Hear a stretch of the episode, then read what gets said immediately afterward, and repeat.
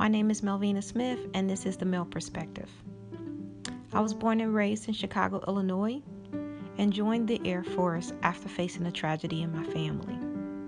28 years later, I'd like to share some of my insights, education, exposure, and encouragement I've received over the years. My greatest accomplishment is definitely my family and what it means to just balance being a wife, being a mother, being a daughter, being a friend, being a confidant, being a student, being a Christian, and being a senior enlisted leader.